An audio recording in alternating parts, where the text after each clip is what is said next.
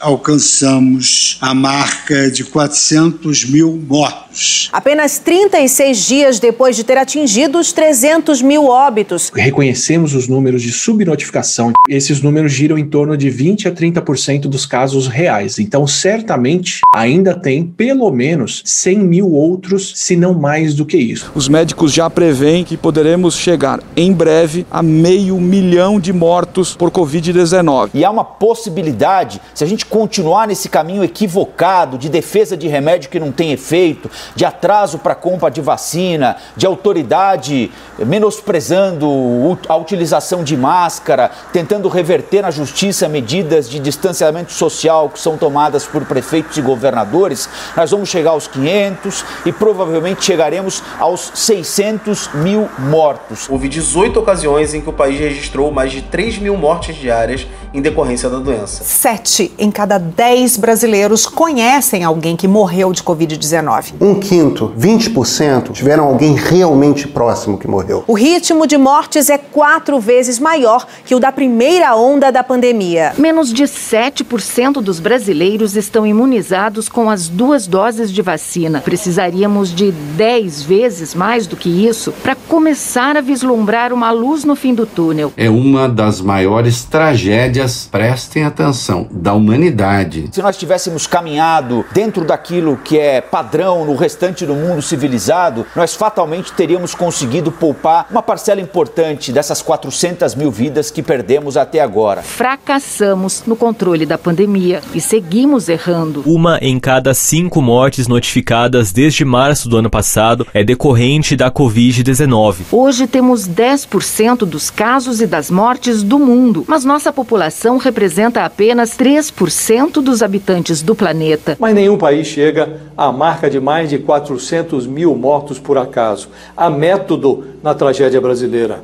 O país parece ter feito uma opção preferencial pelo erro. Pretos e pobres continuam sendo as maiores vítimas. Na capital mais rica do país, o risco de morrer de Covid é três vezes maior nas periferias do que nos bairros nobres. A velocidade da pandemia, aliada à falta de vacinas e à ausência absoluta de uma política nacional de combate à doença, é o pior cenário possível, segundo os infectologistas. A média diária de 2.500 mortos por uma doença evitável deveria provocar uma mobilização nacional. O pior não são os erros que levaram o Brasil à marca dos 400 mil mortos, mas a perspectiva de chegar aos 500 mil cadáveres sem perceber que há um remédio infalível para cada culpa: reconhecê-la. em Brasília. É uma canalice vocês fazem. Olá, bem-vindos ao Medo e Delírio em Brasília com as últimas notícias dessa bad trip escrota em que a gente se meteu. Bom dia, boa tarde, boa noite.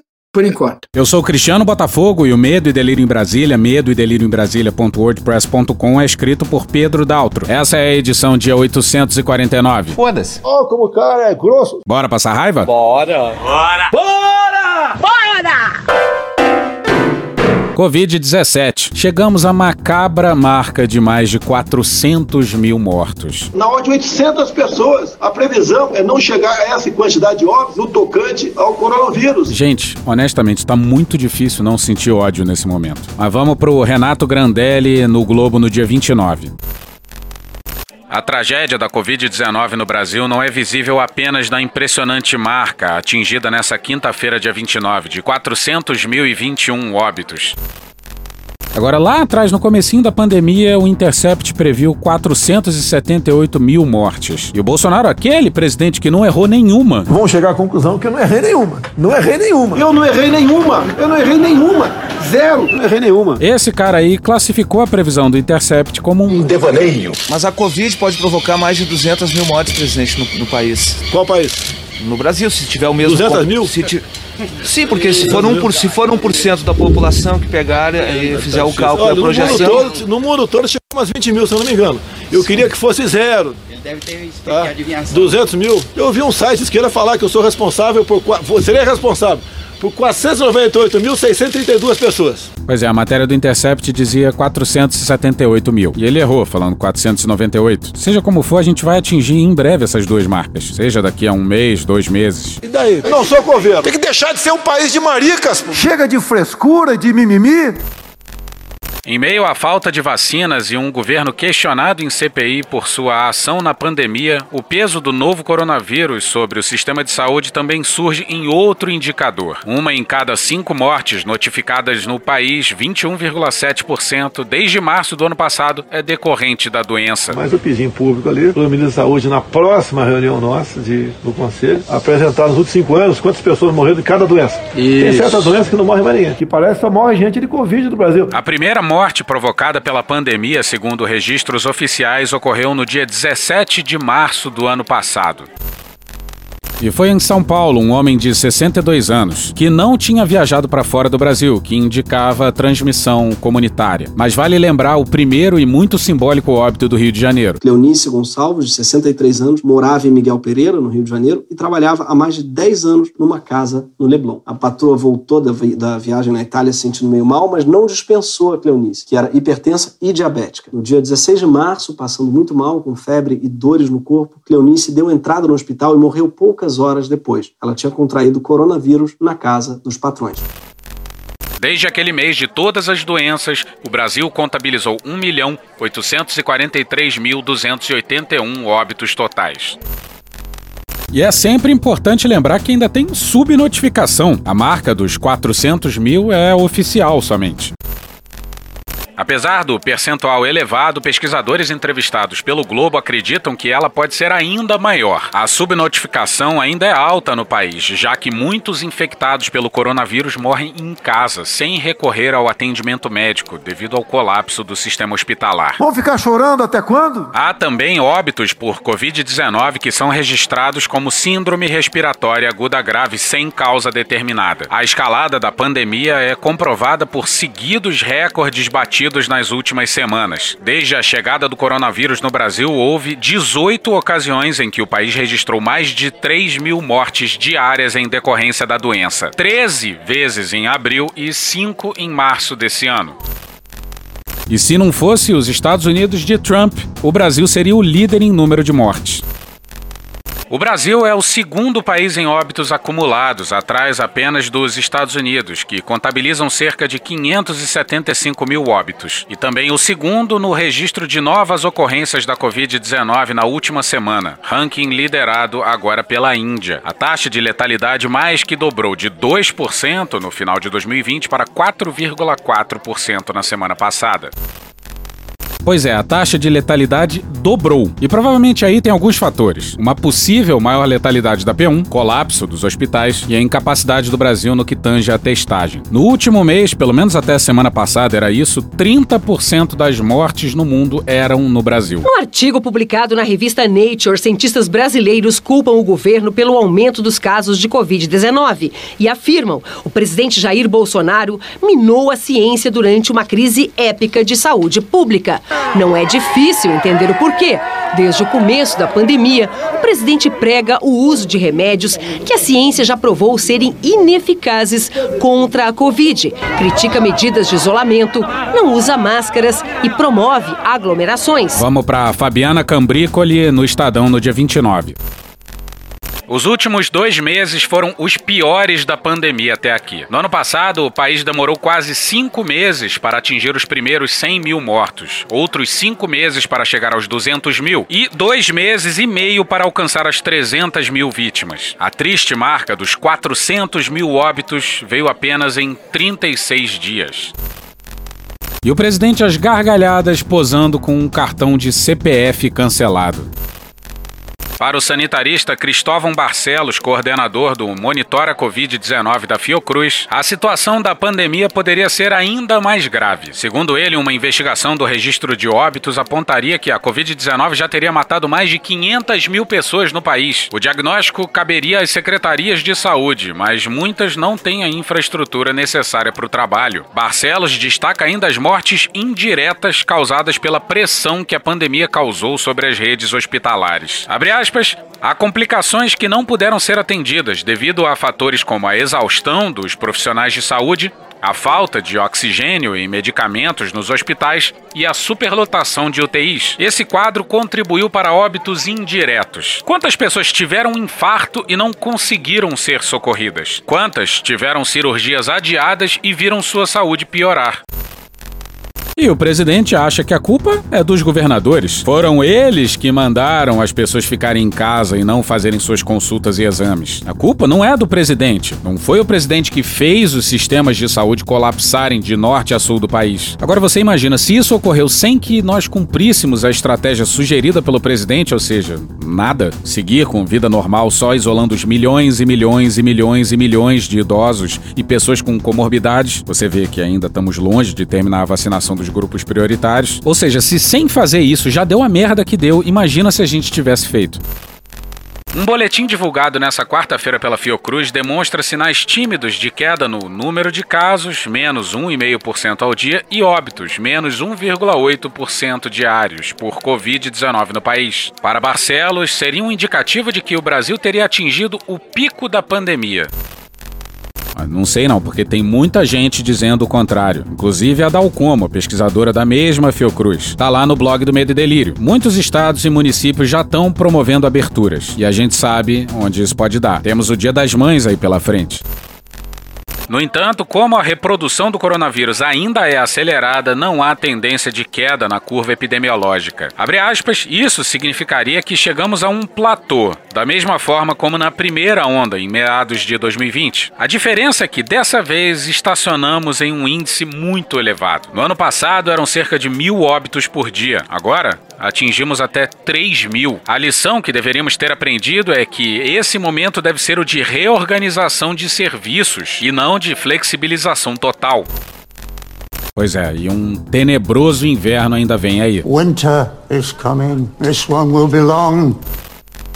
Eliseu Alves Waldman, epidemiologista e professor da Faculdade de Saúde Pública da USP, pondera que o país pode ter atingido o pico da segunda onda da pandemia, mas que enfrentará um novo desafio nas próximas semanas. Abre aspas, entraremos no inverno no fim do mês que vem, quando ocorreu o pico da primeira onda. Então pode haver um novo recrudescimento do SARS-CoV-2 nessa época, como ocorre com todos os vírus respiratórios. Como não tomamos medidas mais radicais para diminuir a circulação do vírus, pode ser que ela seja mantida em um patamar muito alto. O vírus deixa sequelas, principalmente respiratórias, cujas consequências a médio e longo prazos ainda são desconhecidas, mas que demandarão um atendimento especial. Hoje a prioridade ainda é evitar o colapso do sistema de saúde. Fecha aspas, atento o epidemiologista.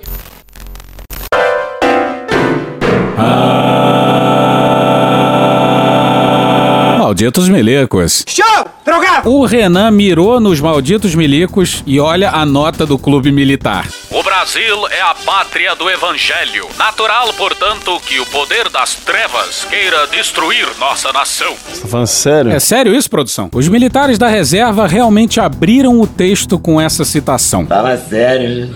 É. Bolsonaro seria o evangelho. As trevas viriam da oposição, é isso mesmo? Lamento. Quer que faça o quê? Eu sou Messias, mas não faço milagre. E só pra vocês terem uma ideia, essas aí deveriam ser as cabeças mais brancas do exército, as pessoas mais experientes. Mas o que? O clube militar virou uma espécie de repositório de tiozão do zap? Tem um cara lá no Recife que fala, porra, tinha que jogar uma bomba na favela. Aí a família é obrigada a falar, pai, desculpa, mas é a lei. Você disse isso, a gente agora precisa mandar você pro clube militar no Rio de Janeiro. Aí foi juntando gente assim do Brasil inteiro, virou o que é isso? Que isso que aconteceu com o clube militar? Porra. É evidente que, embora muitos acreditem literalmente nessa citação, Ninguém. Ela abre esse nosso pensamento tão somente para sintetizar o momento que atravessa nosso país. Afinal, como muitos dizem, bastou a eleição de um presidente que acredita em Deus para que todo o inferno se levantasse contra ele. Eu sou católico, acredito em Deus. Eu também sou terrivelmente cristão. Enquanto o Estado não tiver coragem para adotar a pena de morte, esse grupo de extermínio, no meu entender, são muito bem-vindos. Se depender de mim, terão todo o apoio. Nós são grupos ilegais, mas no meu entender, meus parabéns. Eu sou favorável à tortura, tu sabe disso. Se vai morrer alguns inocentes, tudo bem. Tinha que matar é mais. A minha especialidade é matar. Super cristão. Você imagina, a Bíblia que o Bolsonaro leu devia ser essa aqui, ó.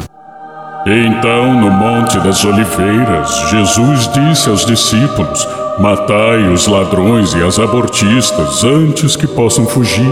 Porra. Mas vocês têm noção que esse texto aí do Clube Militar passou por alguns generais da reserva e foi publicado mesmo assim? Ah, Cristiano, você não tem noção do que eu tenho que aturar aqui em casa. E digo mais, se mandaram pro Heleno, ele deve ter adorado. Isso aí é a cara dele. E nenhum ex-presidente do Brasil acreditava em Deus, né? Vai ver, o Temer é satanista mesmo. E o Estado é laico, porra. O que, que Deus tem a ver com a história? E esse é o pessoal que diz amar o torturado Jesus enquanto louva torturador. Coronel Brilhante Ustra. Meu herói. Um herói nacional. Os acontecimentos protagonizados nos últimos dois anos pelo STF e pelo Congresso Nacional bem demonstram essas afirmações. O Estado Democrático de Direito, que pressupõe respeito às leis vigentes, particularmente à Constituição Federal, só serve para aulas em cursos universitários, porque na prática não é respeitado pelo Legislativo e Judiciário. Os militares fizeram o que quiseram com a Constituição. Tem muita gente no Exército que defende a interpretação esdrúxula do artigo 142 como facultando uma espécie de poder moderador às Forças Armadas. E agora vem posar de salvador da Constituição? Não, fica passando tua vergonha aí, cara. Tu botou essa, esse jumento, tu botou essa merda lá, tu mudou foto de perfil, botou bandeira verde e amarela, enfiou a camisa do Brasil no, na bunda, encheu o saco de todo mundo para botar esse jumento lá. Agora tu aguenta, vai segurar na piroca dele até o final. Tu vai bancar esse merda lá, seu merda. Essa conta irá para as Forças Armadas. Normas processuais sofrem mudanças de interpretação para atender a réus poderosos, se não conseguem inocentar o bandido de estimação. Foi preso agora de manhã em Atibaia, no interior de São Paulo. Fabrício Queiroz, ex-assessor do senador Flávio Bolsonaro. As viaturas da Polícia de São Paulo e do Ministério Público estiveram em Atibaia, na casa do advogado de Flávio Bolsonaro, onde Queiroz foi preso. A few moments later. Pode deixar a cadeia a qualquer momento. No Rio, o ex-assessor de Flávio Bolsonaro, Fabrício Queiroz. A few moments later. Os ministros do STJ revogaram a prisão domiciliar do ex-assessor Fabrício Queiroz. Basta encontrar subterfúgios para anular processos, a ponto de um ministro do STF afirmar que o combate à corrupção é prejudicial ao país, pois causa prejuízos maiores que a própria corrupção. Foi exatamente isso que o Lewandowski falou, né? Lewandowski! Ah, tudo bem. Détournement de pouvoir. Os filhos e as ex-esposas do presidente compraram imóveis em dinheiro vivo. Eu sou rica!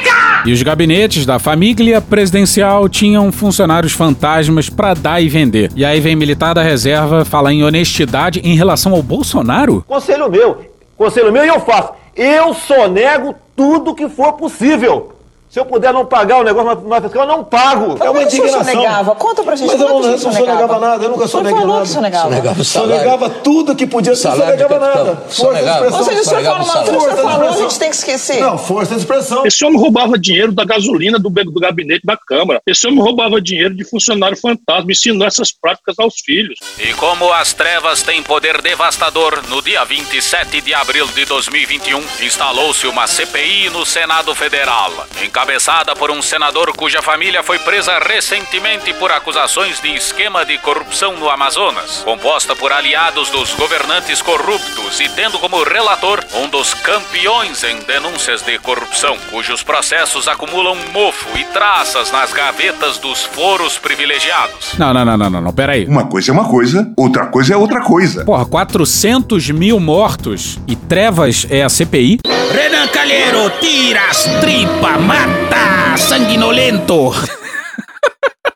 Sim, a família Aziz é toda enrolada, mas não é esse mesmo foro privilegiado que o Flávio Bolsonaro usa como escudo? Passando pano pro Bolsonaro. Não dá, não dá para continuar, tá passando mal. O resultado dessa investigação todos já sabemos. Culpar o presidente por aquilo que não o deixaram fazer. Eles estão se referindo à tese que ainda existe nas redes bolsonaristas de que o STF impediu o presidente de agir. E como a gente já disse lá antes, imagina se tivessem deixado o Bolsonaro fazer o que ele queria fazer. A gente estaria contabilizando 600, 800 mil mortos agora. Ou por não usar as máscaras utilizadas por alguns para se esconder da população. Te caiu o cu da bunda. Te caiu o cu da bunda. Utilizando uma expressão usada nas mídias sociais.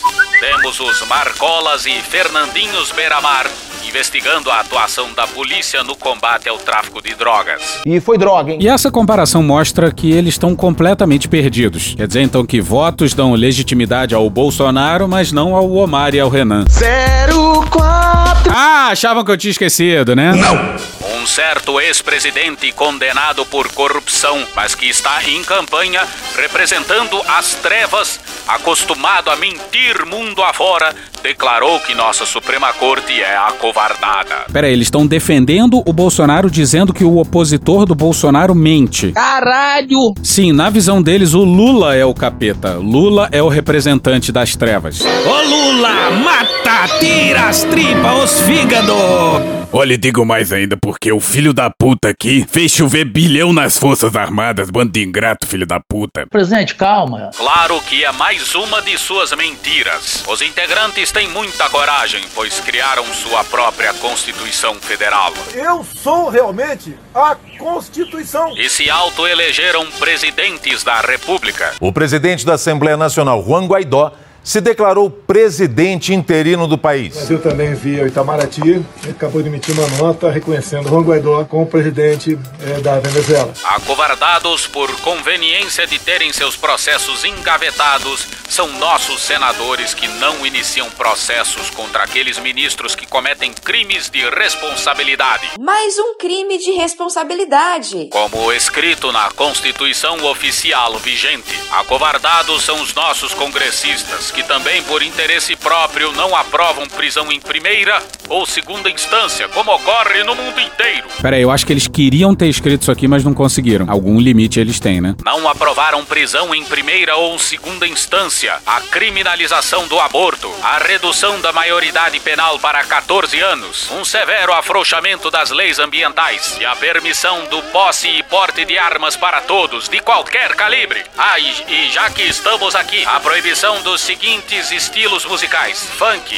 funk ostentação, brega, tecnobrega, calypso, guitarrada, 150 e qualquer outro estilo musical brasileiro que estimule a lascívia do povo. Além, mais obviamente, da proibição total do carnaval, exceto em seu cunho religioso. Porra. Mas, porra, nas palavras do falecido Major Olímpio, Deus o tenha, o próprio Bolsonaro se colocou contra a prisão em segunda instância. O Supremo, logicamente, foi contra por esses interesses políticos. O presidente Bolsonaro é contra e tem se colocado contra, mais uma vez imaginando os efeitos perversos lá na frente para a família, para filho. Isso é horrível, mas é verdadeiro. Ele é contrário à prisão em segunda instância. E o general resolveu chamar todo mundo de covarde? Mano, corra, rapaz. A covardada é a população que aceita o cerceamento de suas liberdades pétreas passivamente. Eu, inclusive, recomendo a quem tiver sido preso utilizar essa mesma defesa. Ó, tá no artigo 5 lá que eu tenho direito de ir e vir, mas eu tô aqui preso. Pau, porra, pau, porra, pau, porra, bum, merda. Eu não tô doido, não. A covardada é a extrema mídia. Ah, ah merda, porra! Tô falando, cara, isso aí é suco de WhatsApp de tiozão. A covardada é a extrema mídia que, para ajudar o poder das trevas, tenta destruir a reputação de um presidente democraticamente eleito, disseminando notícias distorcidas e às vezes falsas.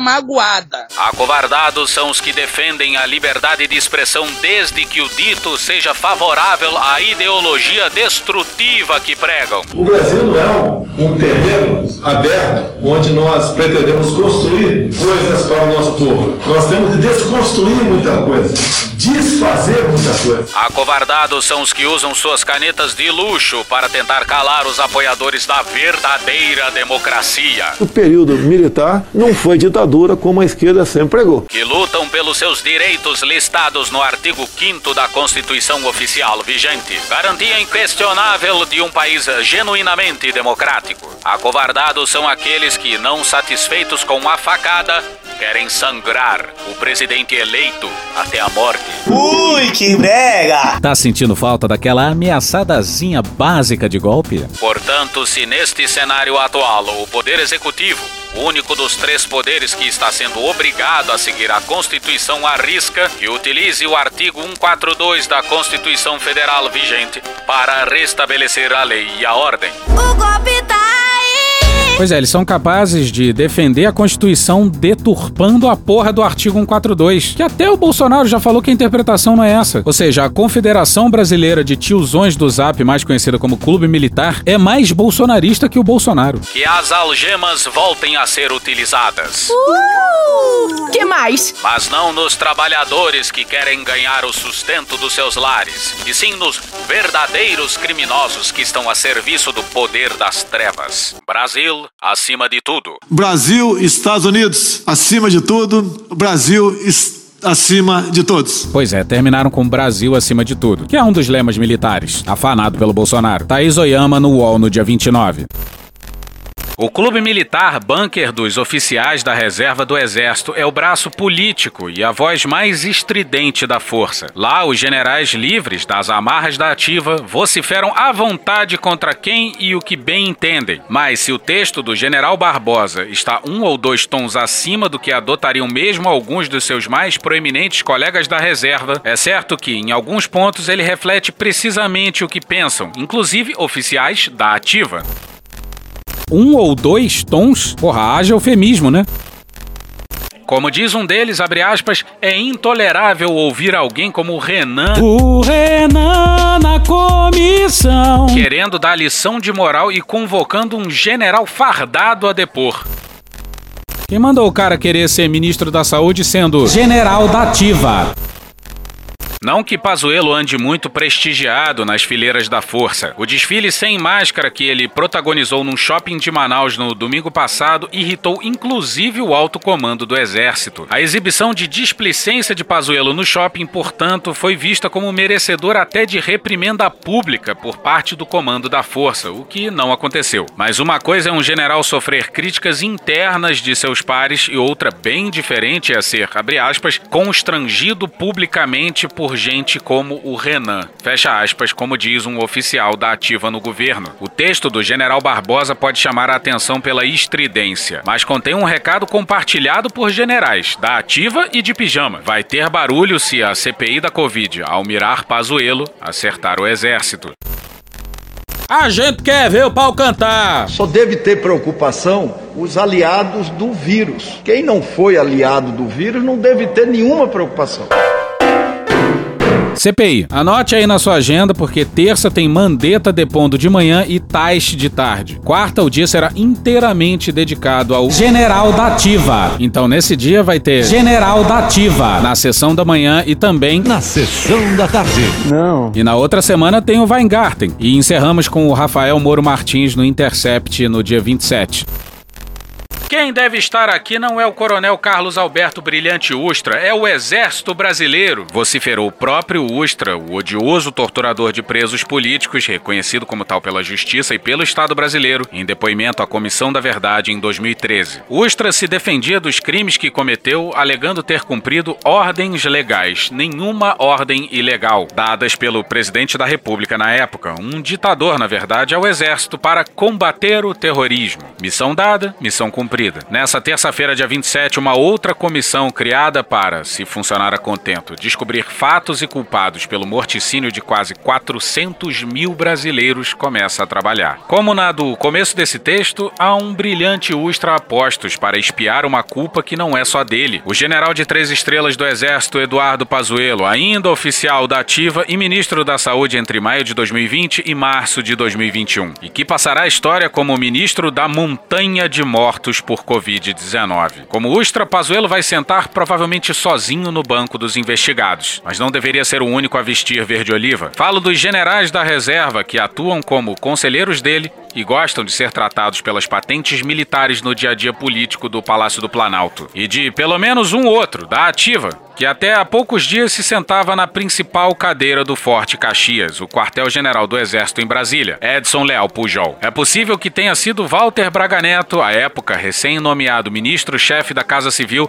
a se lembrar do general atarracado e acima do peso com quem trabalhou durante as Olimpíadas do Rio. Ou Luiz Eduardo Ramos, que então estava na Secretaria de Governo e comandava a primeira divisão de Exército, também na capital fluminense durante os Jogos. Ou Augusto Heleno, do Gabinete de Segurança Institucional ex-comandante militar da Amazônia, ou o vice-presidente Hamilton Mourão, outro general da reserva, ou o próprio Bolsonaro. Seja como for, mandaram buscar Eduardo Pazuello. A CPI da Covid pode querer saber. Pujol examinou o currículo de Pazuello, fez a ele perguntas sobre sua aptidão para o cargo que ele estava louco para aceitar. Heleno, Braga Neto ou Ramos fizeram isso? Bolsonaro fez isso? Eu arrisco. Ninguém fez. Tivessem feito, talvez percebessem que ia dar merda ao ouvir Pazuello confessar que sequer sabia o que era o Sistema Único de Saúde, coisa que ele fez meses depois diante de câmeras e microfones.